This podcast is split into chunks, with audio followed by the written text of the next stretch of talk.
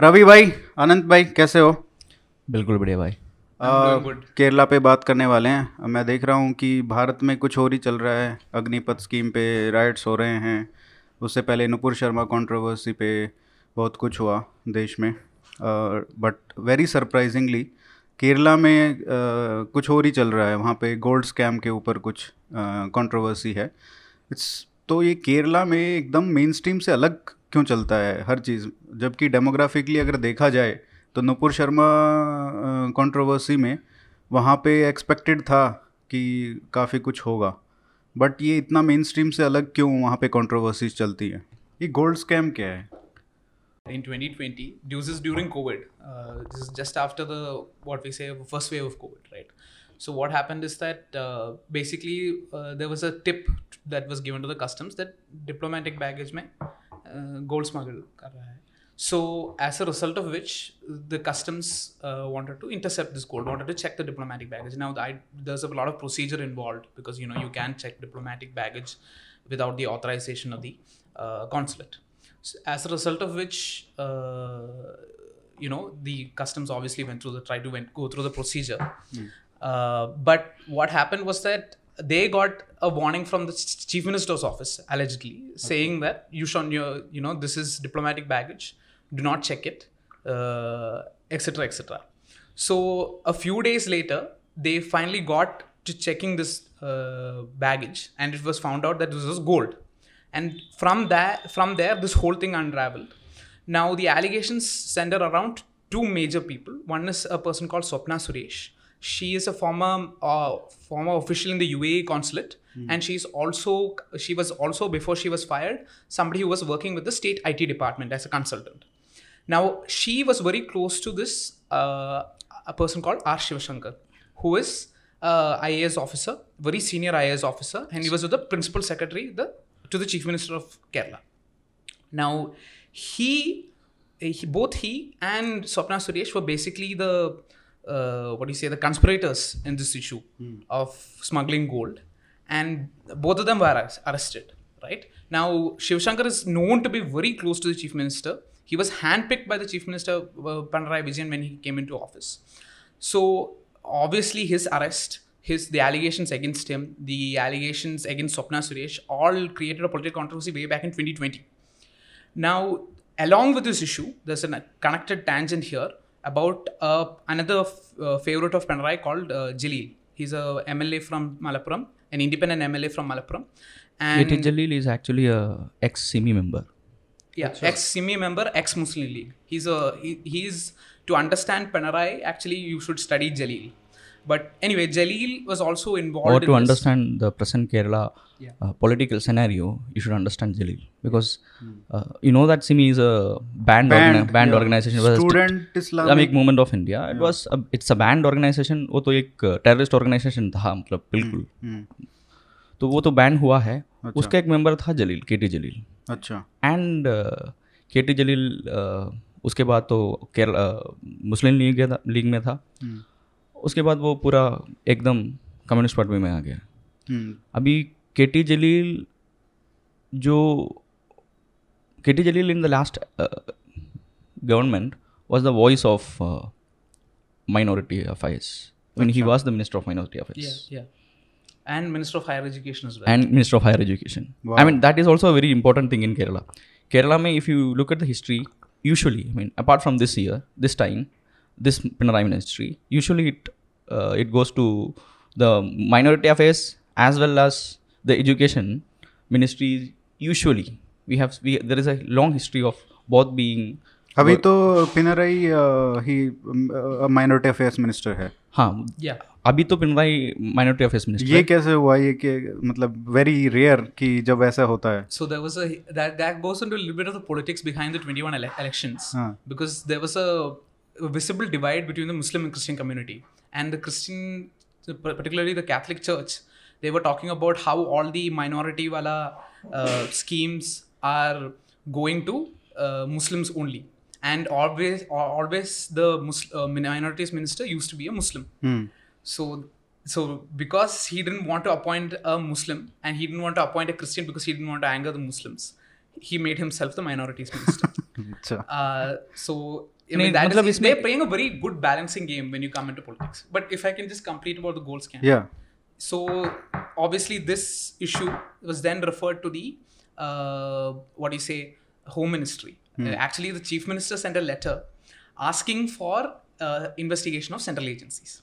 As a result of which, or you can say they always knew, that MHA knew that this was going to happen. MHA decided to order an NIA investigation. Now, parallelly, there are three investigations happening. There's an NIA investigation, there's an Enforcement Directorate investigation, and then there's a Customs investigation. So when these allegations took root,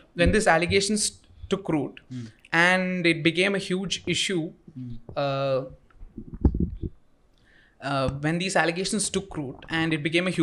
especially running into the 2021 assembly elections, and there are 2020 local body polls. What the CPM decided to do is to announce a judicial investigation against the central investigation. So they've decided to announce a judicial investigation to investigate how the investigation of the central agencies are going. Okay. So they basically were on the back foot until the 2020 local body election results came.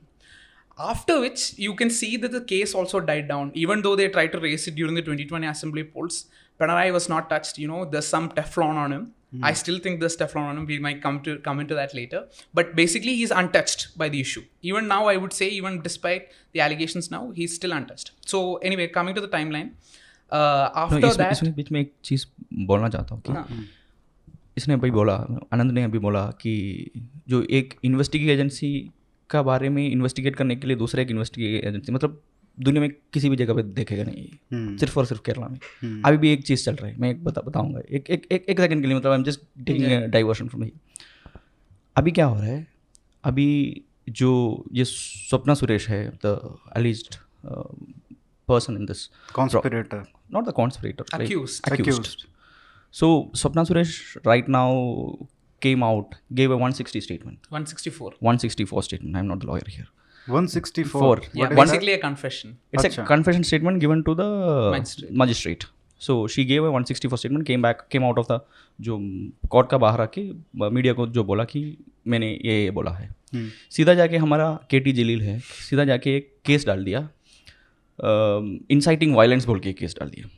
Inciting riots. So, मतलब सपना सुरेश के खिलाफ, मतलब सपना सुरेश के खिलाफ inciting riot, मतलब उसने जो बोला है, मतलब वो riot inciting वाला कुछ भी नहीं है, फिर भी केस डाल दिया.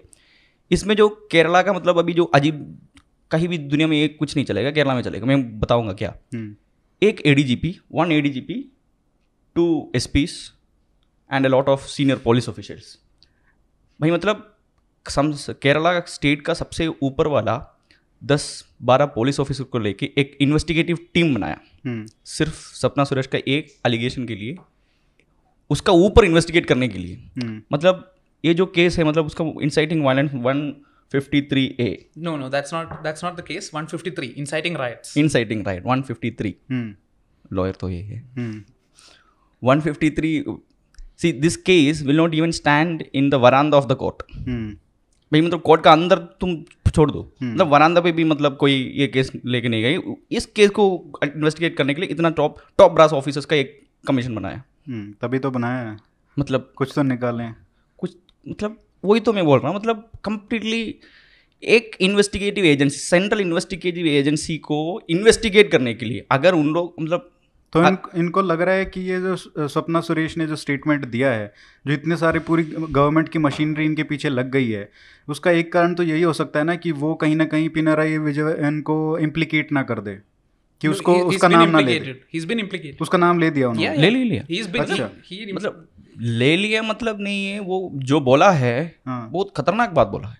क्या वो बोला है कि Pinarayi Vijayan himself as a person himself is taking gold, like transferring gold whenever he goes abroad.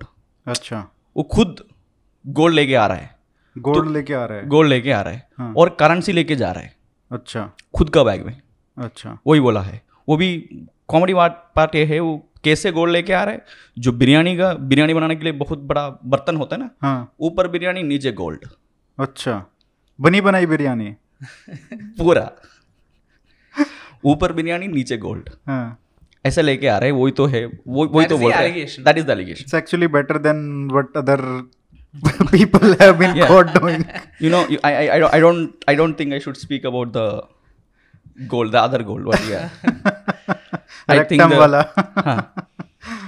So as I was saying, the allegations died down for a while. They tried putting up these Swapna Sureshwala statements for the just before the elections, but they didn't get. As I said, Pinarayi has Teflon, and further to that, it died down. Like for the past 6 months or so, 8 months or so, you haven't heard anything about the gold scam. We shouldn't get into the political ramifications of that. You know, why it has happened, why it hasn't, because I think that'll go into a completely different tangent. But this lady comes out a couple of weeks back, says, I'm going to go give my 164 statement. Goes and gives his 164 statement and unleashes this political storm. Now her statement, according to what she's given to the media, implicates not only the chief minister himself, Pinarayi Vijayan himself, but also his wife, his daughter, and another IAS officer called Nalini Netto, and obviously K.T. Jaleel. So then, as a result of this issue, there were a lot. This 120B. Basically, as Ravi mentioned, K.T. Jaleel goes to the police next day and files this completely absurd, completely nonsensical. I mean, even a kid who understands 153 can tell you that this has no grounds whatsoever. But goes and files this FIR, private complaint, and the police accepts it. The lot of commentators have already said, but the police officer must be super, super stupid or dumb to have actually accepted this complaint, because that is absurd. The allegation is that by confessing this and by making public this 164 statement, Swapna Suresh and another politician called PC George are provoking riots in the state. Think about it. A confession that the chief minister is implicated in gold smuggling is supposed to provoke riots. That is the allegation. So completely absurd, completely nonsensical sort of allegation has been made. And then on the basis of this, as he said, you know, they're trying to go after Swapna Suresh. Now what Swapna Suresh has done very tactically, strategically, brilliantly, is that she's recorded all the threat conversations she's gotten. I think there's a 1 hour long or 1.5 hour long voice recording of the calls that she's received from various people connected to the chief minister or connected to his group of people, threatening her, you know, asking her to withdraw the statement, trying to implicate the BJP as being the primary coercer in this issue, etc., etc. So, I mean, there's no doubt in my mind that, you know, the entire state mission is going to go after her for this 164-wala statement. And I don't think this is going to end up anywhere. I don't think, other than possibly the chief minister being questioned at some point by one of the three investigating agencies, I don't think it's going to end up anywhere. Aryan bhai, मतलब चीज तो अलग चल रही है उधर. Yeah.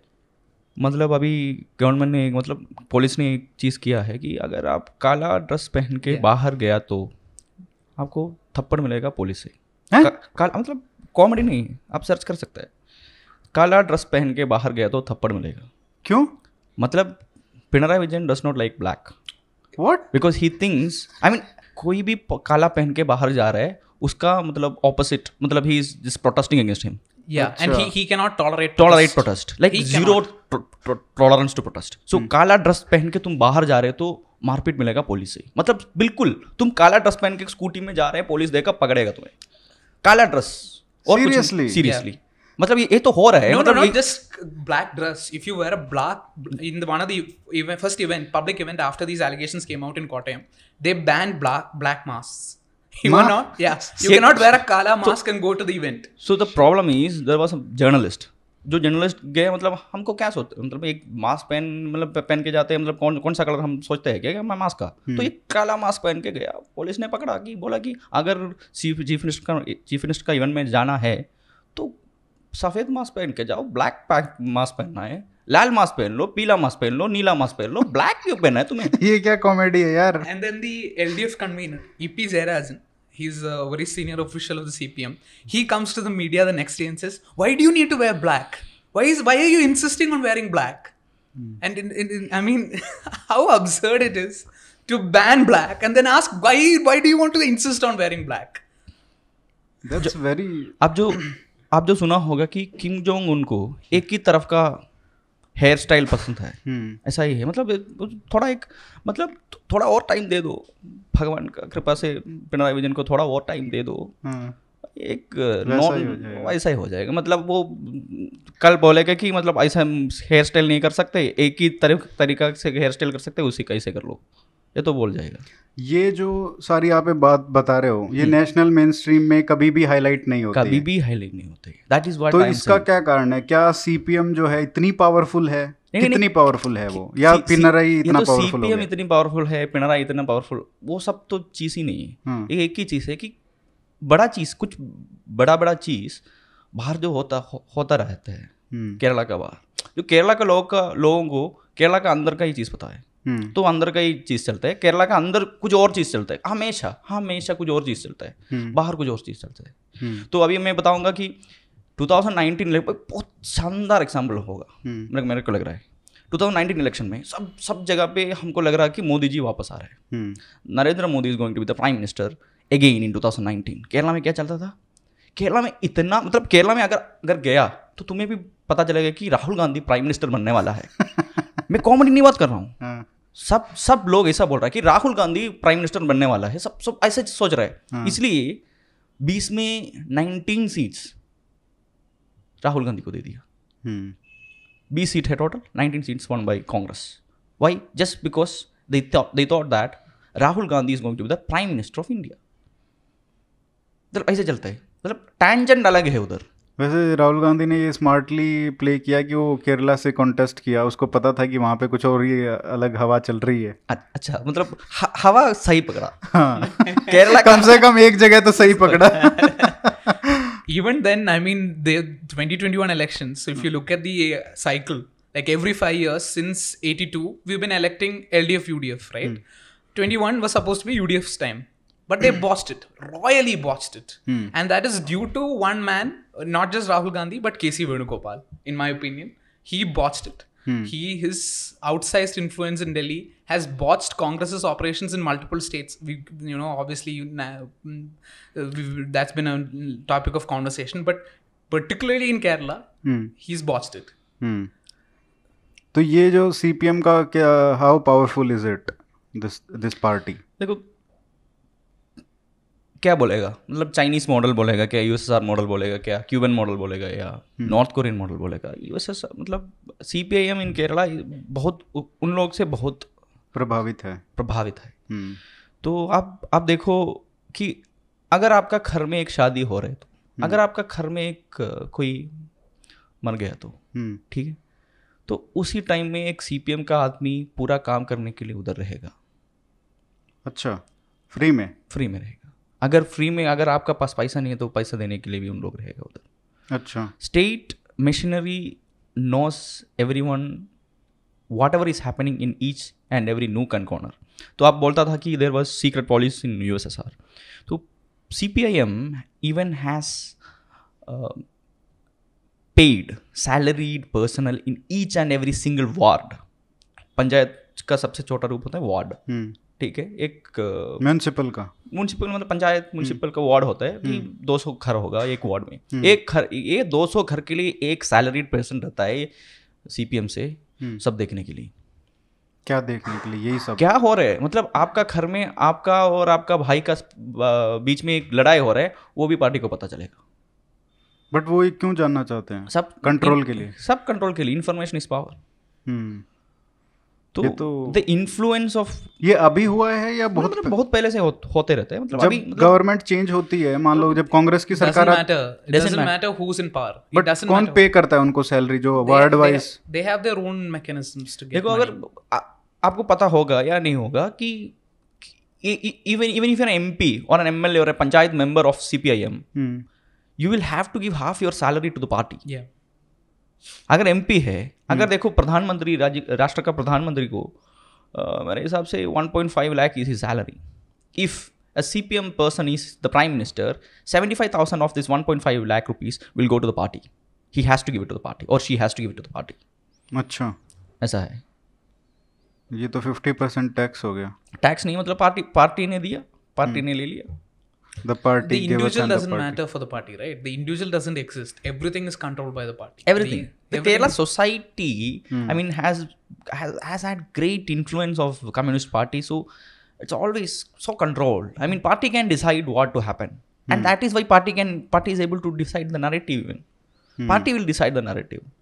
No, the de facto position of any Malayali in many ways, you know, it's a stereotype, but a de facto position for many issues is the communist viewpoint. Right, the party is so expansive in all its might that any issue you take, it will have its viewpoint. It will have a cogent stand on any issue you take, and it will be able to teach every single member of its cadre what it should take, what stand it should take. If you talk to a very lower level CPM member, right, or even to a senior state committee level member on one issue, say let's talk about Venezuelan economic crisis, both of them will say the same thing. देखो both of them will just say the same quasi smart sounding things. कुछ भी हो एक ही जवाब मिलेगा, एक ही stand. This is very efficient machinery, right?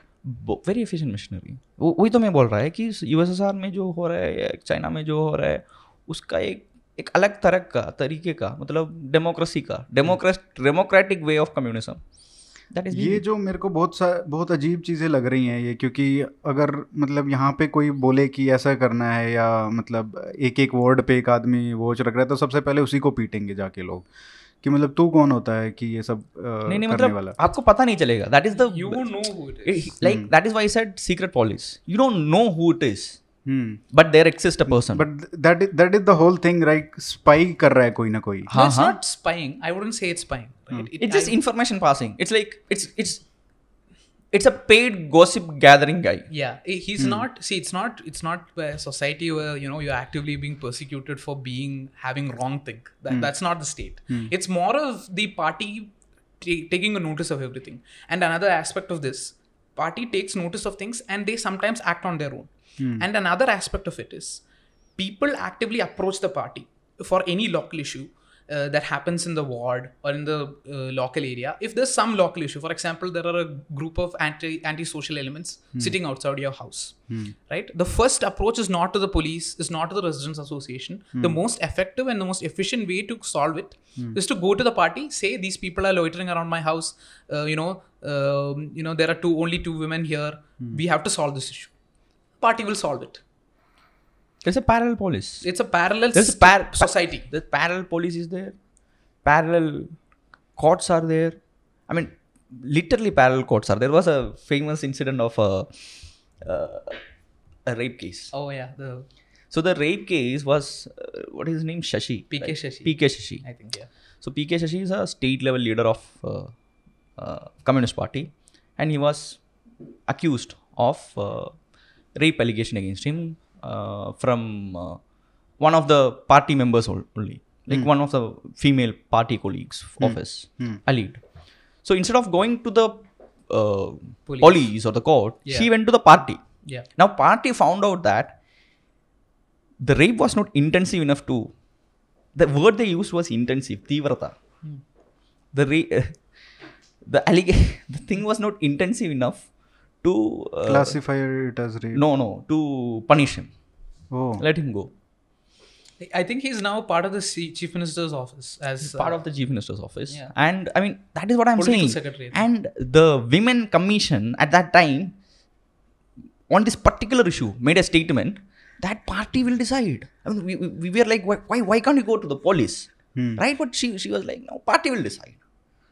Party has its own system. This is the chairperson of the Kerala State Women's Commission saying it. Party will decide. Party will decide. She literally said party is the court, party is the police, and party will decide. In public, to state media.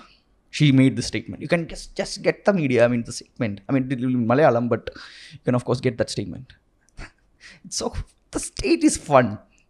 I'm telling you, the state, I mean, we both are from Kerala. The state is fun. When you are looking from outside.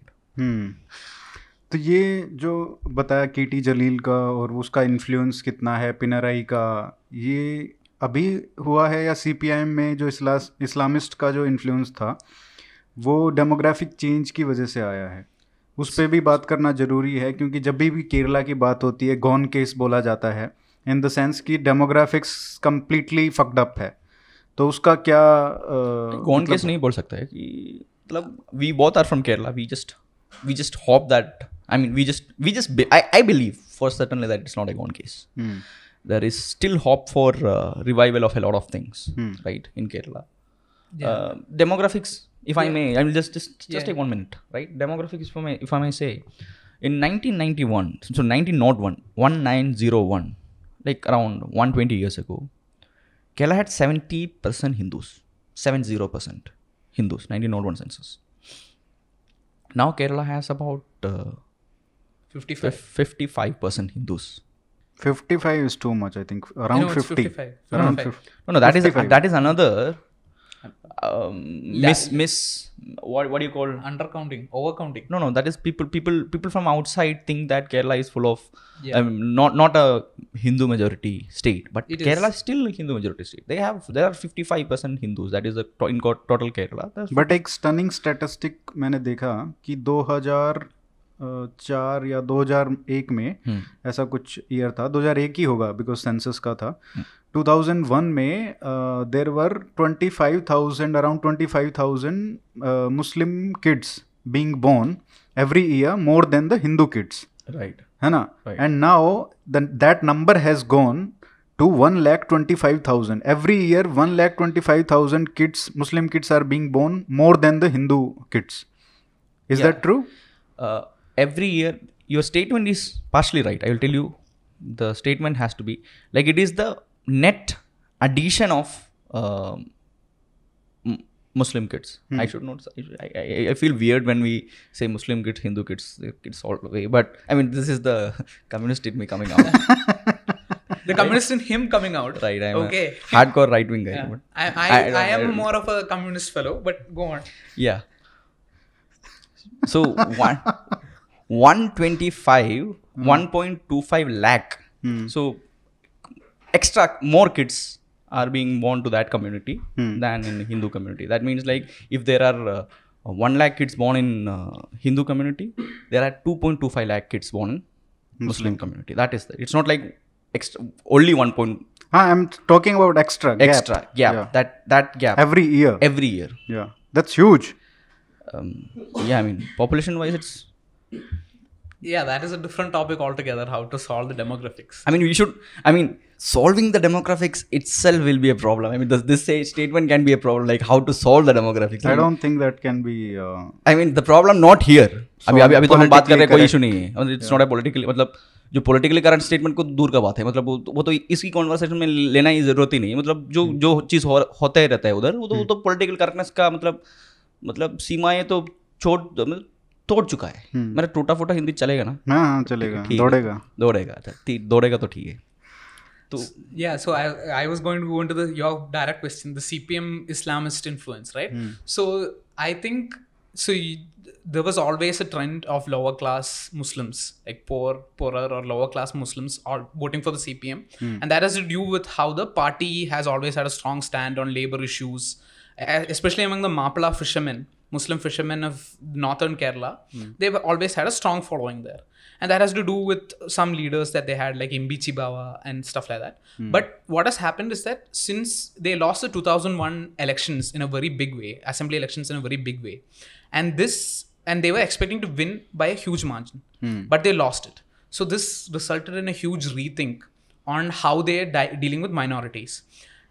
What we are seeing now of how they are getting both Muslim and a substantial amount of Christian votes as well is due to that rethink that I think happened in 2001, and that has also to do with them actively quoting Muslims, especially Muslim Gulf returnees who've come from, who have made their money in the Gulf. They've come back to Kerala. They've actively quoted them. They've actively inducted them into the party, and I think the Muslim community itself has moved away from the Muslim League because it's become too mercantile.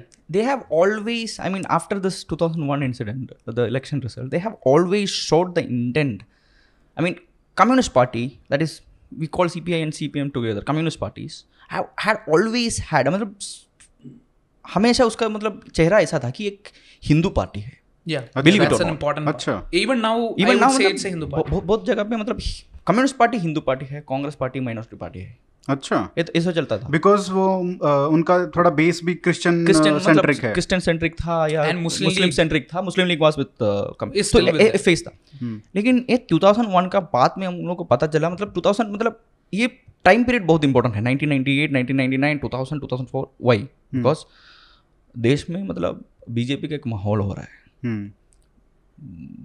Atal Bihari Vajpayee ji का एक सरकार है भारत में. तो उसी time में RSS had always been there. Rashtriya Swayamsevak Sangh had always been in Kerala. I think one of the strongest. You can say strongest. State units. We will come to that later. much more interesting things we can speak about RSS. Yeah. But so that time, Communist Party saw this, the fact that many Hindus are moving towards BJP. So that had happened during that time, 1998, 1999, 2000, 2004. Till 2004, and even after that it started happening. So they understood the fact that they are losing Muslim, Hindu votes. Now the only way to counter is to get votes from the other side. Will you believe that the chief minister of the state, Mr. Pinarayi Vijayan, had shared stage with Abdul Nasir Madani? Who is he? Abdul Nasir Madani as a prime accused. Accused in the Coimbatore blast. Accused in the Bangalore blast. Bangalore bomb blast accused. He was he's still in jail. He's still in jail. This guy had shared the stage, sort of naturalizing or what do you call, bringing him into the mainstream. Such Abdul Nasir Madani. It's a big name. Proper terrorist. He's one of those people. Proper terrorist. He's one of those people who got super radicalized after the Babri Masjid demolition. So actually, a lot of these. I mean, I have a problem with the statement that he made. Radicalized after Babri Masjid. Nobody got radicalized after Babri Masjid. They were all already on that way. It is just an excuse for them. Yeah. That's what he was saying. I think. What I was trying to say is that he came into prominence after 92. Prominence. Right? And.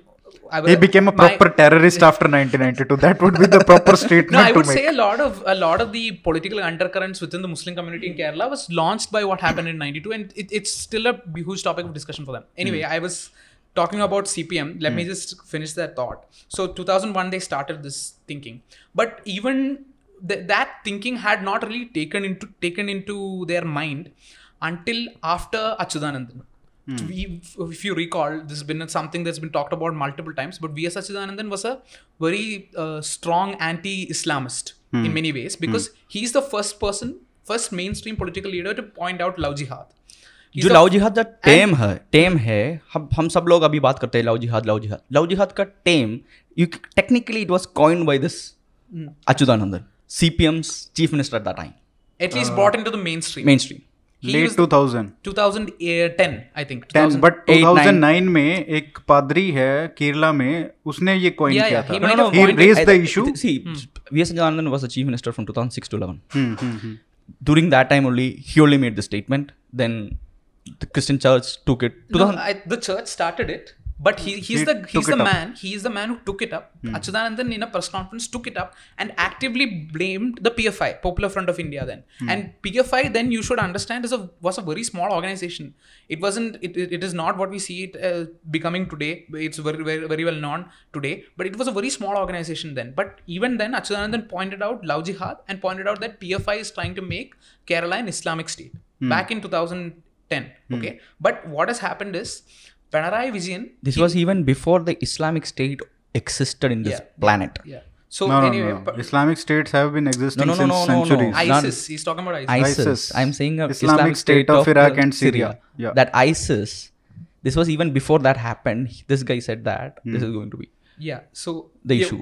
So Achuthanandan was a mass figure, right? But on the other hand, Pinarayi is a machine politician. He's not a mass popular figure. Now his party has been trying to popularize him as that, but he's not as well regarded or well respected as Achuthanandan even today I think is. So one of the things that Pinarayi did is to actively quote, as I said, these Muslim NRI businessmen, and the party itself has reoriented themselves towards them in northern part of Kerala, in Malabar. They've completely reoriented to this Islamist vibe. So they've been trying to co-opt this, and as he said, you know, the national prominence of the BJP is resulting in a lot of Muslim disenchantment, right? So that they've been trying to co-opt that very effectively. They've co-opted that very effectively by using these Muslim NRI businessmen as front into the community. So now you see that even hardcore Islamists, you know, very religious Muslims are willing to vote for the CPM because they've been able to actively portray themselves as a pro-Muslim, pro-Islam party. At the same time, I don't know how much Ravi will agree with me on this, but at the same time, they've been very effective in trying to portray an anti-Islam, anti-Muslim image to Christians as well. In the run-up to the 21 elections, they tried doing that. At the same time, they've continued to retain their Hindu base. Right? Very interesting. 2021 election, this is from my personal experience in my locality. I'm from Kottayam. Kottayam is a Christian-dominated, I cannot say majority, it's a Christian-dominated district. So, in Christian households, what CPM used to do was go to एक-एक घर में जाके बोलता है कि देखो RSS का बड़ा प्रॉब्लम आ रहा है, अगर आरएसएस आ गया तो आपको प्रॉब्लम हो जाएगा. तो सिर्फ और सिर्फ एक ही पार्टी है इस पूरा स्टेट में कि आरएसएस को जो मेडिसिन देना है वो दे सकता है. What they mean is absolutely to kill them off. जो एक ही पार्टी है वो तो कम्युनिस्ट पार्टी है. तो कम्युनिस्ट पार्टी का अगर तुम कांग्रेस को वोट किया तो मतलब कांग्रेस आपको पता है तो भीरू पार्टी है, मतलब कुछ कर नहीं पाए, मतलब फटू लोग है. तो हमारा लोग ऐसा नहीं है, फटू नहीं है, तो आप हमको वोट दिया तो देखो हम ठीक कर लेगा. जो ऐसे वोट लेने के लिए कोशिश किया था क्रिश्चियन कम्युनिटी मुस्लिम कम्युनिटी में लेके सेम ही बात किया, देखो हमारे साथ रहो हम ठीक करेगा, पॉपुलेशन जो भी है हम देख लेगा. बट फिर भी इतना बड़ा हिंदू बेस कैसे अभी भी है? और मतलब मैं उस पर इसी पे बात कर लेते हैं कि जो 55% होने के बाद भी 55% हिंदूज होने के बाद भी we saw in Bengal that there was a huge polarization despite having a larger population. I mean, if it is 55%, then it would have been much larger polarization on that side.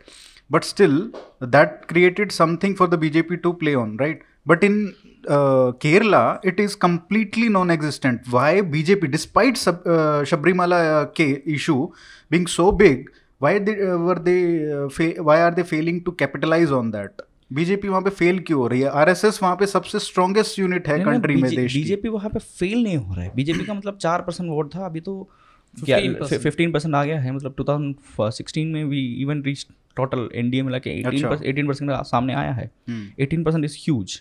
But the problem is मतलब अब पहले जो हम बोल रहा था कि और ये बेस जो 18% हुआ है ये किसके बेस में डेंट करके हुआ है? कांग्रेस का, मतलब कांग्रेस सम सीपीएम कांग्रेस का, मोस्टली कांग्रेस का, इसलिए तो कांग्रेस पीछे गया. तो कांग्रेस का जो हिंदू वोट्स है वो बीजेपी की तरफ आने बहुत थोड़ा बहुत आसान है, क्योंकि जो पहले जो हमने बोला है सीपीएम का जो cadre strength, network strength, all this things, जो इसके वजह से मुश्किल है कि उधर से कुछ in bulk. See, they have a cadre vote in every single constituency. Be it a panchayat constituency or a parliament constituency, they have core cadre strength. You won't get that less vote than what is their core votes. If there are 30% core votes, they will get that 30%. Whatever they get is extra. So they have that base, strong, cemented base. And see, the power of narrative is that it's such that तुम कुछ भी बोलो. अभी केरला में आप जाके देख लो, आपको पता चलेगा कि बहुत सारा लोग होगा कि काला पहनने के लिए मतलब विरोध है, बिकॉज पिनराई विजयन ने बोला काला पसंद नहीं है, सब लोग बोलेगा कि हमको काला नहीं चाहिए. The power of narrative is huge. This is like extreme ट्राइबलाइजेशन in politics कि मतलब जो लीडर ने बोला है या पार्टी ने बोला है वो हम ये करेंगे और दूसरी साइड है उसका अपोजिट करेगी. उसका एक कॉमेडी बात है कि केरला में मतलब देखने के टाइम में हमको पता चलेगा ऐसा होता है, लेकिन केरला वाला लोग बोलते हैं कि मतलब नॉर्थ इंडिया में जो लोग होता है उन लोग ऐसा है कि जो लीडर बोलेगा वो सुनेगा, लेकिन केरला में ऐसा नहीं है. सब चीज़ ऐसा है.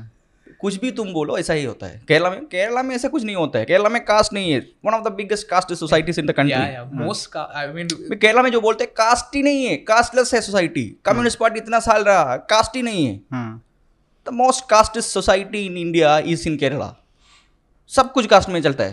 अच्छा, अगर मैं घर में जाके बोला कि मैं दूसरा कास्ट के एक लड़की को शादी करने के लिए पसंद कर रहे हैं, मतलब थप्पड़ मार के बाहर।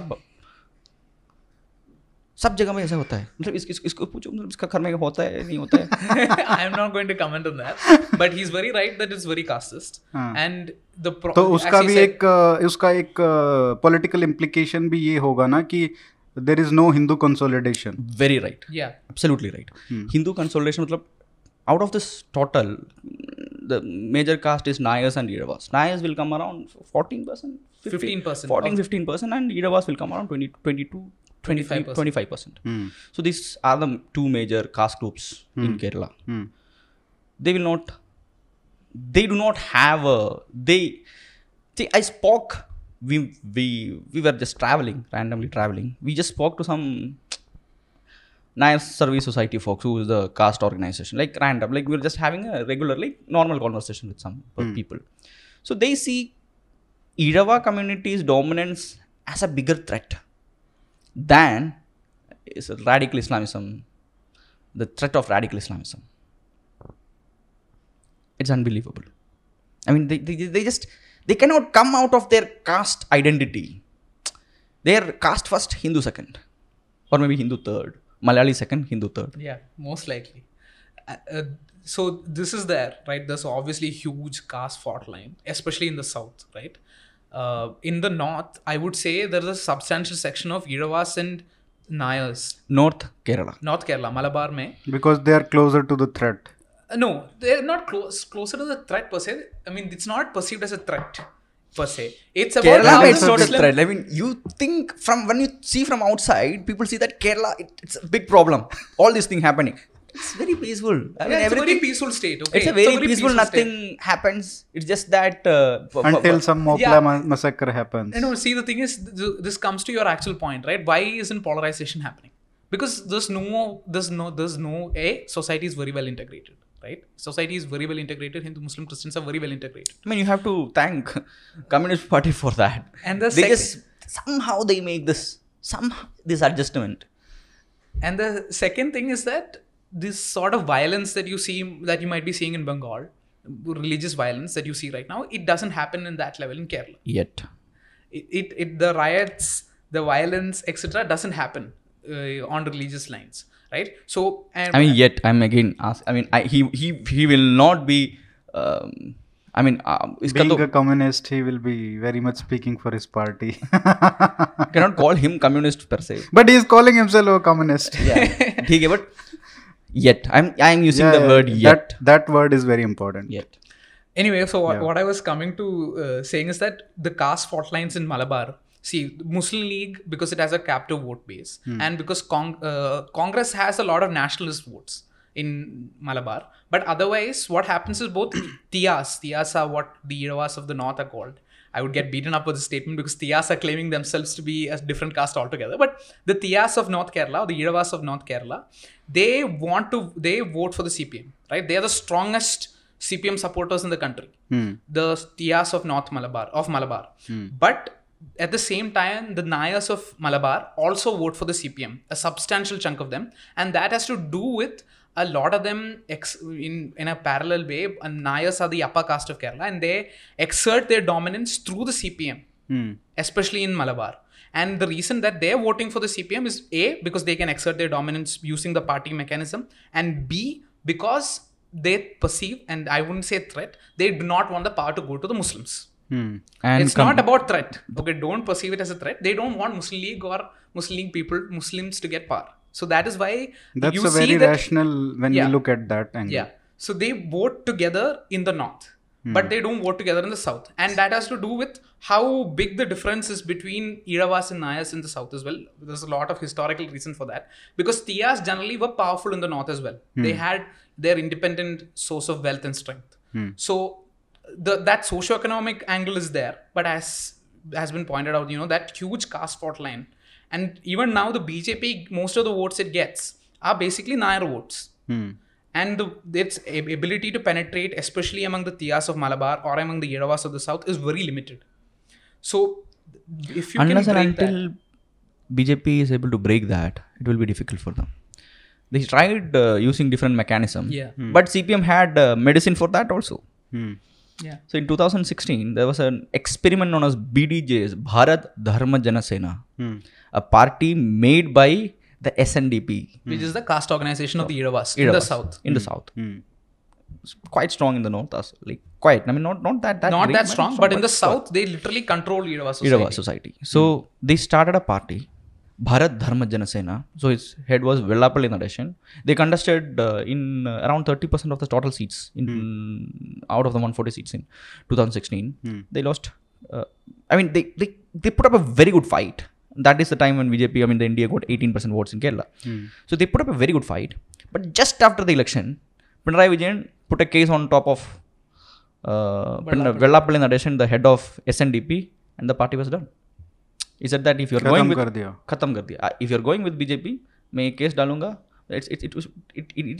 It even involved murder case. Yeah, he revived an old murder case from the 2000s.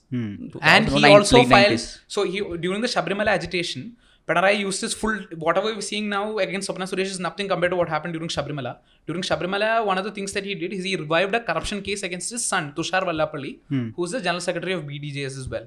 So whatever threats that come to this thing, to the CPM, right, they actively obliterate it.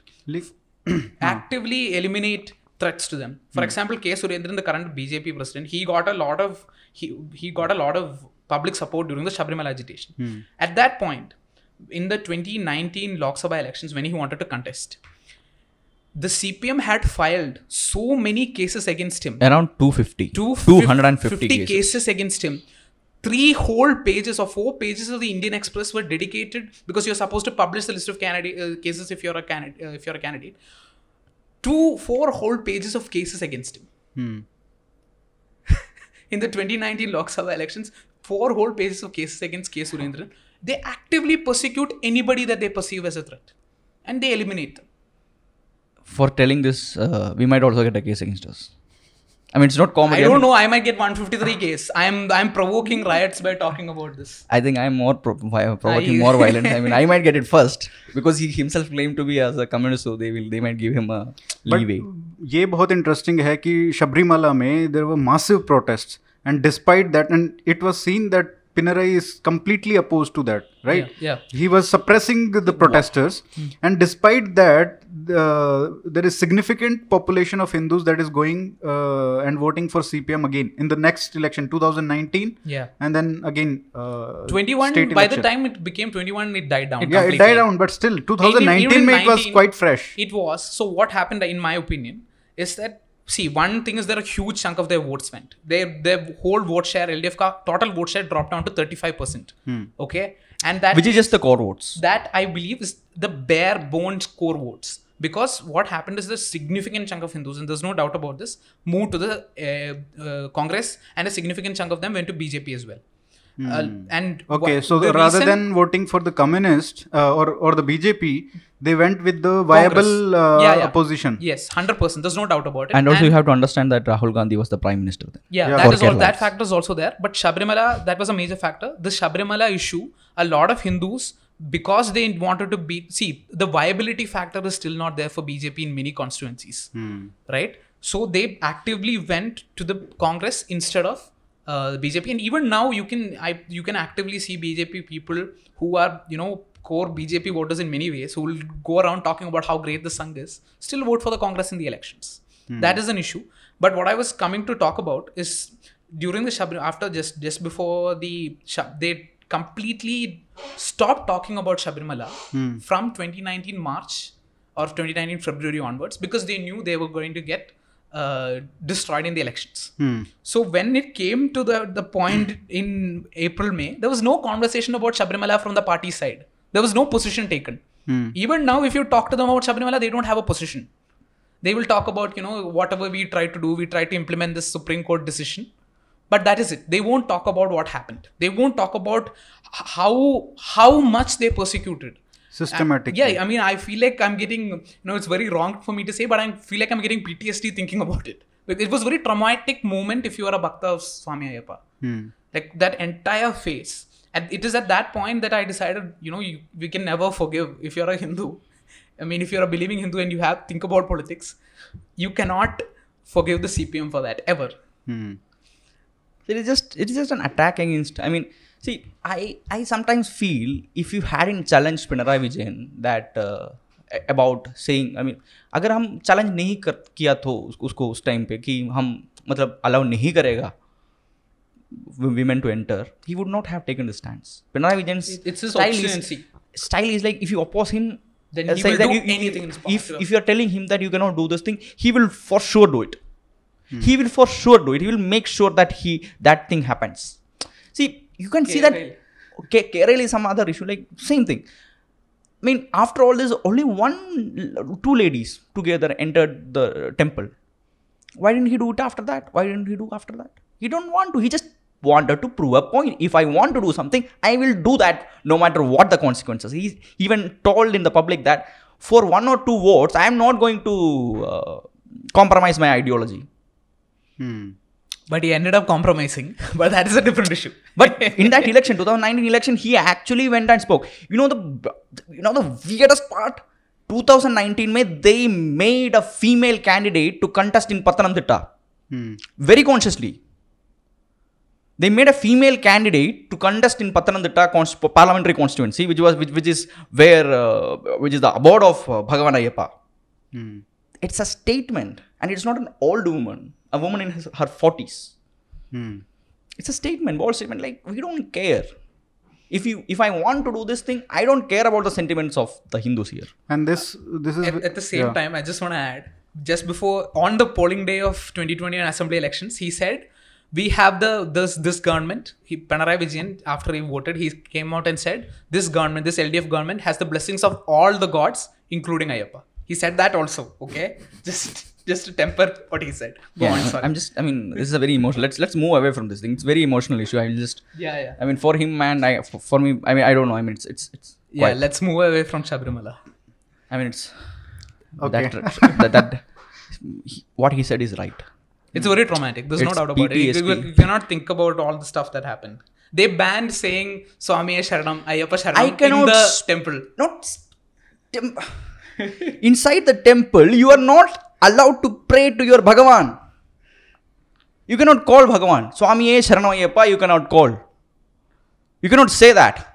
It's just the same black thing. It's the same problem. The black, I mean, Ayyappa Swami's devotees wear black. Yes. That's why I was connecting it to. He has problem with black. Yeah. I mean, he has problem with black. I don't know.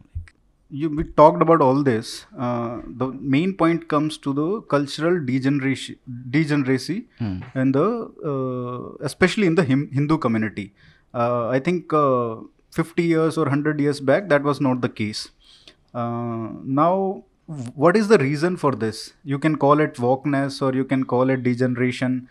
But what's happening? Even normalization of beef in Hindu families, in popular culture, it's completely, you see on YouTube, there are they're openly slaughtering cows and it's very being celebrated there. Even Congress people in 2019, I think, election, before that election, they were slaughtering. 17. So, yeah, around that time. So how can Hindu folks come to this situation in Kerala that is not even possibly even in say nearby state or nearby district of any Kerala state district in other states? See, about 50 years, 100 years, I will just reiterate a point that I had already discussed. Even 100 years ago, Swami Vivekananda called Kerala a madhouse. He would have still done the same if he had seen it right now even. So that, वो छोड़ दो कि 50 years पहले we were something bigger now. I mean, we always were the same. But was there so much beef? No. Beef, all this normalization, I'm coming to that point. देखो अगर ये तो education का एक problem है. Basic problem is education. Now if you go to a North Indian kid, ask about cow. Cow as a goddess. He or she will get the image. जो image होता है ना भाई, मतलब गौमाता है, उसका पैर पे भगवान बैठते हैं, सिर पे भगवान बैठते हैं, उधर पे भगवान बैठते हैं, टेल पे भगवान देवी बैठते हैं। वो तो एक इमेज है, दैट सिम्बलाइज समथिंग। केरला में वो नहीं होता है। I don't think people even have seen that image. So Hindu education, the value education, that is not there. Hindus' value added education is not there. So they are getting all this, whatever is not Hindu, all education they are getting, but they are not getting Hindu education. If I'm wrong, you can correct me. No, it's correct. Religious education is the primary point, right? No, spiritual. At home. Yeah, at home. You're not at home because your parents have never received it. Or your parents have neglected it because you are in this mindset that these things are not necessary. Like, for example, or these things are not liberal enough or secular enough. Secular is a big word. Malayalis like the word secular. Yeah, I am secular, they say. Like I am secular. Like, I have to prove that I am secular. How do I prove I am secular? If I do not go to if I don't go to the temple, मंदिर में हम अगर मैं नहीं जाके, मतलब अगर जाता तो भी, अगर मंदिर का ऑपोजिट कुछ बोला तो मैं सेकुलर क्रेडेंस, मेरा सेकुलर क्रेडेंशियल है वो कम्युनिटी में, वो थोड़ा बढ़ जाएगा। वो तो एक eating beef is part of making yourself secular. मैं बीफ ईटिंग इतना बड़ा चीज़ नहीं था।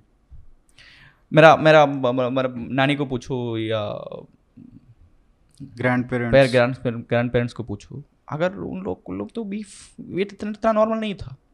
इट्स अ रीसेंट फिनोमेनन, सब लोग खाते हैं।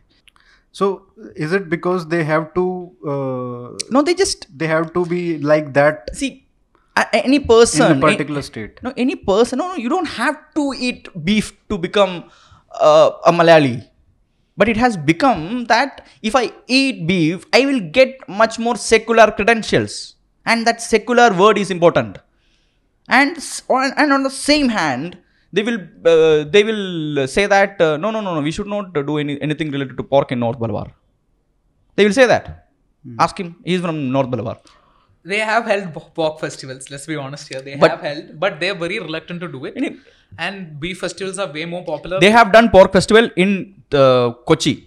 I will tell you, a food festival was conducted by Communist Party. In Kochi, they served pork. But in Malappuram or Calicut, there was no pork in the menu. Why? I mean, if Communist Party want to be secular, they should have pork and beef both in across the state. It was a meat festival that they conducted. Very recent, like a year back. In Maharaja's College, they served pork. But in Farooq College, they didn't. They didn't serve pork. Why? They served beef. That's there. That's definitely there. So this beef festival thing is becoming a big issue. It's the thing, especially among the kids, college kids, to make yourself secular. If you want to show yourself out. Yeah. To signal yourself as something else, as secular, you should eat beef. So becoming a degenerate Hindu has become an aspiration kind of value. Yeah, it's not an aspiration, but yeah. It's a de facto. De facto. What all Malayali kids aspire to do is to go to Bangalore and party. Let's be honest. All of us know at least a third of our classmates, a third of our college mates are in Bangalore partying up, or trying. And I don't think you get beef in Bangalore. Who knows? But no, I think that buff is there. Buffalo meat. Yeah. So this whole beefification of Kerala is very recent phenomena. Yeah, past 20 years. Yes. And it has accelerated in the past 10 years, especially after. And it's very much visible in popular culture also. Movies. Very, yeah. Movies, right? I mean, very famously, I mean, Twitter and a lot of social media, that video of the movie Hridayam. And Hridayam, the funny part is Tyagaraja Kruti on Nagumo. Yeah, and the even more funny part, or rather the sad part, I don't know what to call it, is that the two actors in the movie, two actors in the scene, one is the son of Mohanlal, who is known to be close to the Sangh, and the other is daughter of Priyadarshan. He loses viewers just because he is close to Sangh. Yeah. And the other is daughter of Priyadarshan, a known RSS wala. He's actively appeared in RSS, this thing. And they are both in this film scene together. where Nagumo is being, it's a very religious stand, right? It's a very important stand, right? And they're eating beef. You might have heard the song. Yeah, yeah, yeah. On Twitter, it was trending. Right? Yeah, yeah, yeah. And they were eating beef. It didn't become popular within Kerala, okay? It became popular outside Kerala for doing this. Within Kerala, I don't think there was any controversy. Other because than it's already service. Very it's normalized. And you see it in multiple movies where they make it a point to show some sort of beef related thing to show we are Malayali. There's this scene in a movie called Varane Avashamundu where they just randomly show this scene where where the main actor talks to a Tamram couple and says that okay, do you eat beef? They say no, something like that. And the actor makes a pointed statement to the husband when the wife leaves that, you should make her try beef or something like that. And the husband says, yeah, I'll make her eat it by telling her it's chicken. This is a random scene in a movie. It's not important to the plot. It's not important to, even in the Hridayamala movie scene, it's not important to the plot. It's not cardinal nothing anyway. It has nothing to do. There's nothing to do with it. But you randomly have a scene to promote beef. Beef is like degeneracy. I mean, beef is far away from degeneracy. Like in Kerala context, I will tell you, just after the Shabrimala issue, they made a gate in the shape of a vagina. I mean... No, during Shabrimala only, right? Just to celebrate menstruation. I mean... They had a festival. Menstruation is something that happened for human beings. I mean, since the dawn of millennium, whenever there was human being, it had always been that is the... I mean, menstruation is the... part where human beings are, that is the part of whole biology, that is the part of reproduction, that is the part of, like, if that is not there, like, no animal will exist, no mammal will exist, right? But we used to have a certain set of, what do you call, I mean, you don't have to show it off. I mean, there are certain part of, you don't have to show any of these things off, like, this is, I mean, even they made a gate. They made a literal gate in the shape of a vagina and you walk through it. I think you can see a picture of something that's somewhere here in your screen, right? They made a literal gate and you made people walk through it. The chief minister was supposed to appear for the event, by the way. Pinarayi Vijayan was supposed to appear for the event. But I don't and was supposed to walk through the vagina. But okay, we're definitely getting a couple of cases against ourselves. I hope so. So, yeah, I mean, the degeneracy part, see, if you actually talk about degeneracy, you said exclude other communities, but I think this is a bigger problem in the Christian community. Oh. The lack of what we can say morality, I think is more prevalent among Christians than among the Hindus. And whatever's happening among the Hindu community, Hindus, I think this beef thing is a major issue among all the strata. But I think the issue of, the lack of morality when it comes to, say, sexual ethics, or the lack of morality when it comes to certain issues, I think it's more prevalent among upper middle class or wealthy Hindus, more than lower middle class. I think I'm a vegetarian and my mother's family has been vegetarian for years, since time immemorial, I guess. So the thing about beef eating, especially in the South, I think, is a lot to do with Nayars or upper caste Hindus aspiring for what the elites, there's always this element of how you imitate the elites, right? So among the Hindus of South, I think generally, but among the Hindus of South, Nayas especially of the South, there's this tendency to imitate Nasranis or the Christian elites. Okay. Upper caste Christians or upper class Christians of the South. And they eat both beef and pork, right? And this tendency of eating beef, I think it's a sort of, you imitate the elites. You try to mirror what the elites do. So Nasranis, for example, they follow Onam, for example. You will see that a lot of the issue around Onam, for example, a lot of Christians, especially if they're upper middle class, wealthy Christians, they're more very likely to celebrate Onam in a very grand way. Very grand fashion. So this sort of imitation happens in the parallel way also when Nayars started consuming beef and pork. Pork they've consumed for centuries, but they started eating beef as well. It's a sort of elite imitation.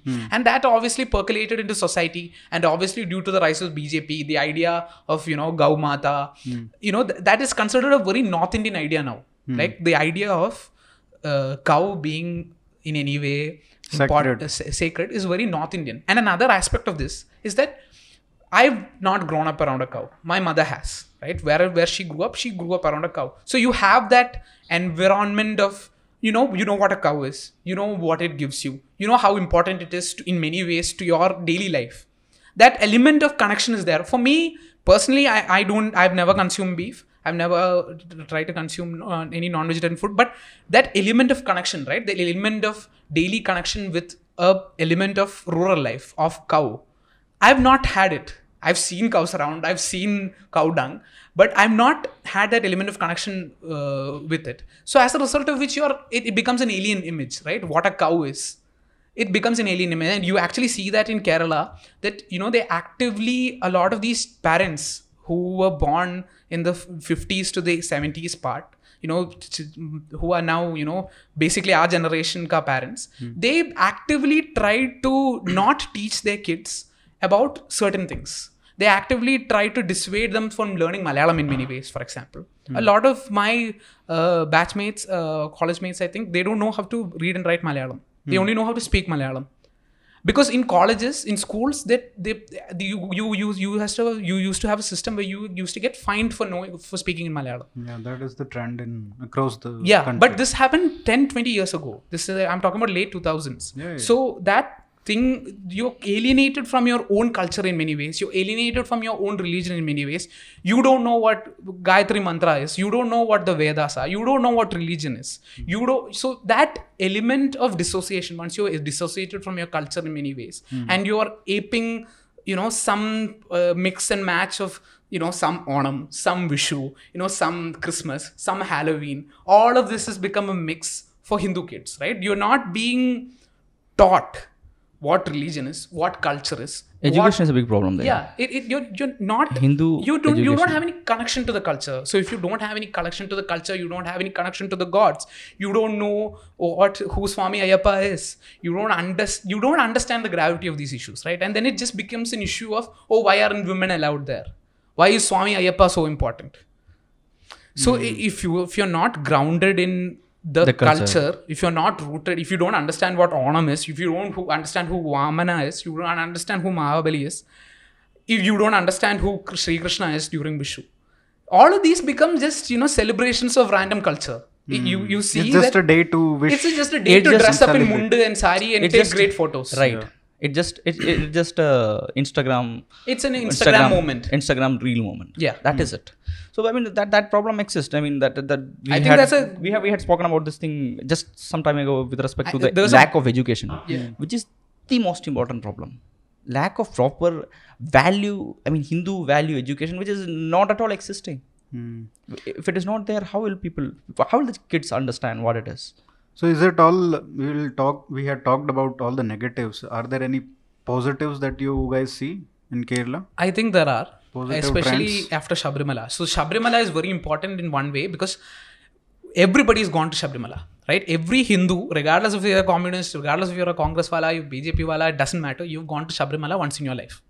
I don't know if obviously the core party people might not have, party members might not have. But even I know of party members who have gone to Shabrimala. Right. My grandfather used to be a very hardcore communist party member. But hardcore, they've gone to Shabrimala. He was office bearer, right? So he has gone to Shabrimala. Shabrimala is... It's the most secular... secular god. Right. I will tell you that. Very interesting. The right word. Sahi pakada aapne. Shabrimala kyun secular hai? Bhagavan Ayyappa ka dost tha, wo ek मुसलमान था वावर स्वामी, तो वावर is मुस्लिम, तो हम शबरीमला जाने के पहले कहाँ जाता है? वावर मस्जिद में जाता है। वावर मस्जिद में जाके इज इट ट्रू? या ट्रू, घूमता है ना, वावर मस्जिद में जाता है। तो Sabarimala Swami Ayyappan is the god of Kerala because he is secular. He is the most secular god. I mean, he is the only secular god in India. I mean, in the double quotes secular meaning from which has evolved in Kerala. That's why it's so popular across the party lines. No. Still popular because it also allows them to see justify it somehow. That is there. That see, he was secular and this gels well with our current identity. Yes, but the thing is, the power of Swami Ayyappa or the devotion behind Swami Ayyappa is very ancient. There is no doubt about it. It's very ancient. It is. But I'm saying that whatever they are, the current woke generation, they are somehow trying to connect it with the other angle also. Not wokes. I wouldn't say wokes would say, you know, they would have never seen Shabrimala. They would say let women enter. Complete rejection. Whatever. But the party, obviously, whatever element you said, that is there. It's considered a secular thought. That's very important. That's a very good angle, actually. Mm. But what I was trying to say is that Shabrimala is very important because everybody's gone there, right? It's not considered a god of, it's a very, I don't know if the word's correct, subaltern sort of god, right? It has a very deep, primitive association. Now I have heard from a party person that it is Shabrimala, Swami Ayyappan is the only communist god that exist. No, I have heard that this from even Hindu people that Shri Krishna was the first communist. Yeah, that is also there. The Communist Party has a huge element of Hindu mythology co-option. That is very fun to talk about. But what I was trying to say is the positive trends, right? About Shabrimala, when Shabrimala happened, what the party tried to say, right? What the party tried to portray was so fundamentally flawed that so many people saw through it. The party saw through it. Every single element of the party saw through it. But because Pinarayi has become so powerful at that point in 2019 times, nobody wanted to raise a voice against it. Because the party is, you know, whatever the party says is true. Okay? And you can actually see the element of how this is affected. Because, right, so you have these opinion polls, right? So just before the 2019 election, there was an opinion poll about Shabrimala. And I think a certain amount, I think 80% of the Hindus or 75% of the Hindus said this is wrong. But after the elections, 2 years later, just before the assembly elections, they did another survey. And by that time, I think the number rose to around 80-85%. Okay. Among which 90% is Malayali Hindu women saying women should not enter. Okay. So this number actually rose in the past 2 years. You know why it rose? Because the party said that women should enter or the judgment should be implemented. A lot of party people, even though they privately disagreed with it, very vehemently so, publicly, they said women should enter. Power of narrative. Power of narrative. Power of party. Power of party. So what happened, what I'm trying to say. When we say party, it is Communist Party. Yeah. So the positive thing that I'm trying to say is that so it awakened a lot of passion among a lot of Hindus, right? Regardless of, and this I think have awakened among some amount of youth as well, Irava youth as well, that this is going fundamentally against our, it's a persecution of our religion. That element has stayed, right? And that element has resulted, I think, in a lot of low level independent organization by a lot of people to support not the Sangh per se, but to support the Shabrimala issue when whatever organization that existed at that point, those networks continue to exist. And that has resulted in a lot of other movements. For example, I've seen in the past couple of years, more active participation in temples, more active participation in festivals. And there's a more active recognition of certain threats that are playing out. For example, another element of threat that's coming to the Hindu community now is the attempt to ban temple elephants. Now, so especially during the Trishur Puram and stuff, that was completely, you know, active, you know, these people who are, we call it Anakambam, which is basically a devotion or attraction to elephants. These people came together and they've actively trying to fight on the issue and ensure that temple elephants are not banned. Similarly, they've tried, there's been a movement against, let him finish. Movement against banning of, trying to ban fireworks. Right? So same Diwali thing. Not Diwali. It's a very different issue. But there is no Diwali in Kerala. There is, but we don't celebrate it in the same way. Yeah, it's like another photography moment. Sort of. But so what I was trying to say is the movement against temple festivals, temple processions, the elements around temple has, I think, has strengthened. Right? That was a positive trend there. And another positive trend that I see is that a lot of youth, right? Once they get out of the state and they experience how life is in an urban environment like Bangalore, Delhi or Bombay, and they become acutely aware of the fact that Kerala is so much far behind what they appear to be. Kerala, whatever Kerala's ability to provide, or Kerala's ability to provide employment to the youth, Kerala's ability to provide a ease of living, as we call it, right? That is not there, right? That sort of ticks off in your head and you're like, okay, you know, there are things that are going right in this country. And this sort of radical... what is happening in Kerala is not right. Yeah, what is happening in Kerala is not right. Kerala is not industrialized. Kerala doesn't have opportunities for youth. It's not about the cultural degeneracy we are saying. There's a lot of other degeneracy. Economic degeneracy is a big thing. I mean, so we can talk about that, but positive. I want some positive. Yeah, from you, Ravi. Another element of a positive thing is that what I talked about Onam, right? A lot of kids, you can take it two ways. One is that a lot of kids are now doing it, you know, for the sake of Instagram, social media. But I also see a lot of people being aware, trying to get aware of the fact that this thing has religious roots. This thing has elements of, you know, rural life that has been lost to us. That sort of elements have crept up again. The traditionalistic aspect of aesthetics, I think, has revived. And another positive trend is that even among the Communist Party, this is a political trend, but even among the Communist Party, among the Congress, a lot of Hindu issues have become untouchable. Because the moment you touch it, the Sangh will get strengthened. So they decide not to touch it. I don't know if you can consider it a positive or negative, but I view it as a positive because certain things have become untouchable. You cannot play the sort of politics that you played for a long time against the Hindus because the Sangh is, because you are actively afraid of the fact that the BJP will get strengthened. So you have to cater to at least the minimum viable demand of the Hindu communities, right? That minimum, this thing you have to cater to. And I think there's a lot of positive movement in the culture of fear. Even though it's slow, even though it's very stagnant for a long time, there's a lot of cultural movement among authors, among, poets, among artists, to a more traditionalistic viewpoint. So basically the road to treads goes through Raita. So the biggest positive that I always have felt with respect to Kerala is, कुछ भी बोलो जो भी बोलो, केरला में एक तो चीज़ है, कुछ मतलब कोई भी कुछ भी बोल दो, केरला का लोग at the end of the day will say that जो I am part of this big country non India. You can not take the identity of an Indian from a Malayali. Yeah, that's it. The nationalistic pride of a Malayali is much more than many other states. Like Kerala में कुछ मतलब मेरा भारत बोलने में मतलब देखो, केरला में you will find more people speaking Hindi than in anywhere in the country. I mean specially in the south, जो गांव में गली गली में बात करके मतलब एक दो हिंदी शब्द यूज़ किया तो भी बोलेगा कि हिंदी में कुछ तो रिप्लाई मिलेगा.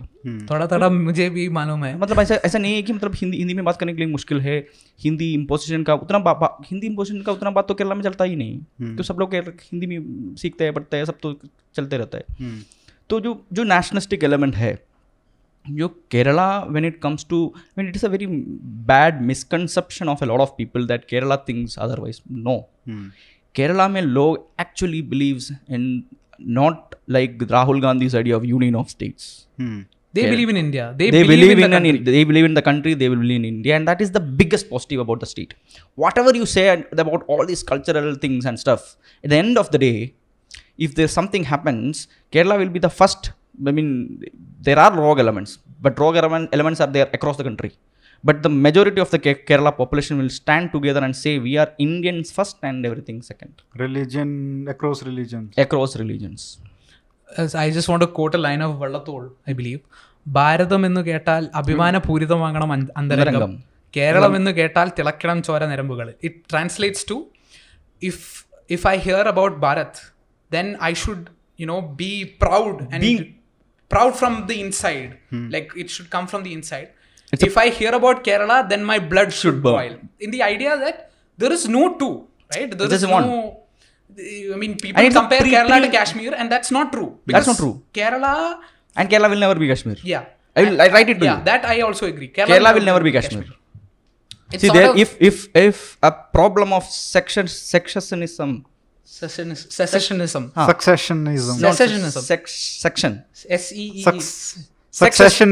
होते हैं ना. If that comes to Kerala, विभाजनकारी. अगर कोई विभाजनकारी बात केरला में हुआ तो पहले उसको थप्पड़ मार के बाहर निकलेगा केरला वाले लोग. वो तो लिख के देगा. मैं Kerala will never ask for, I mean I have never felt even after saying all these things about Kerala, that is the biggest. Don't you see some trifurcation of the state or bifurcation? Bifurcation might be. I mean, when state divide and demand of, I don't know. I mean, it might. That is a different issue. But that will de facto become, say, North Kerala will de facto become a Muslim majority, right? I mean, even if it becomes, if it's a separate state. That they may not have to ask for a different country, but different state where de facto majority population is Muslim. So that becomes a. They would never ask for that because if you think from their perspective, they'll controlling the whole state anyway. I'm just saying. On that positive note, I think we have spoken enough. Yeah, we should conclude. Swami Ayyappa. Swami Ayyappa. Thank you, Ravi and Anant. It was wonderful conversation और मुझे लगता है कि बहुत लोगों को काफ़ी कुछ केरला के बारे में पता चला. हालांकि काफ़ी कुछ नेगेटिव था, बट एट द एंड कुछ पॉजिटिव ट्रेंड्स भी अनंत ने हाईलाइट किए. Ravi, Anant, thank you so much. Thank you so much.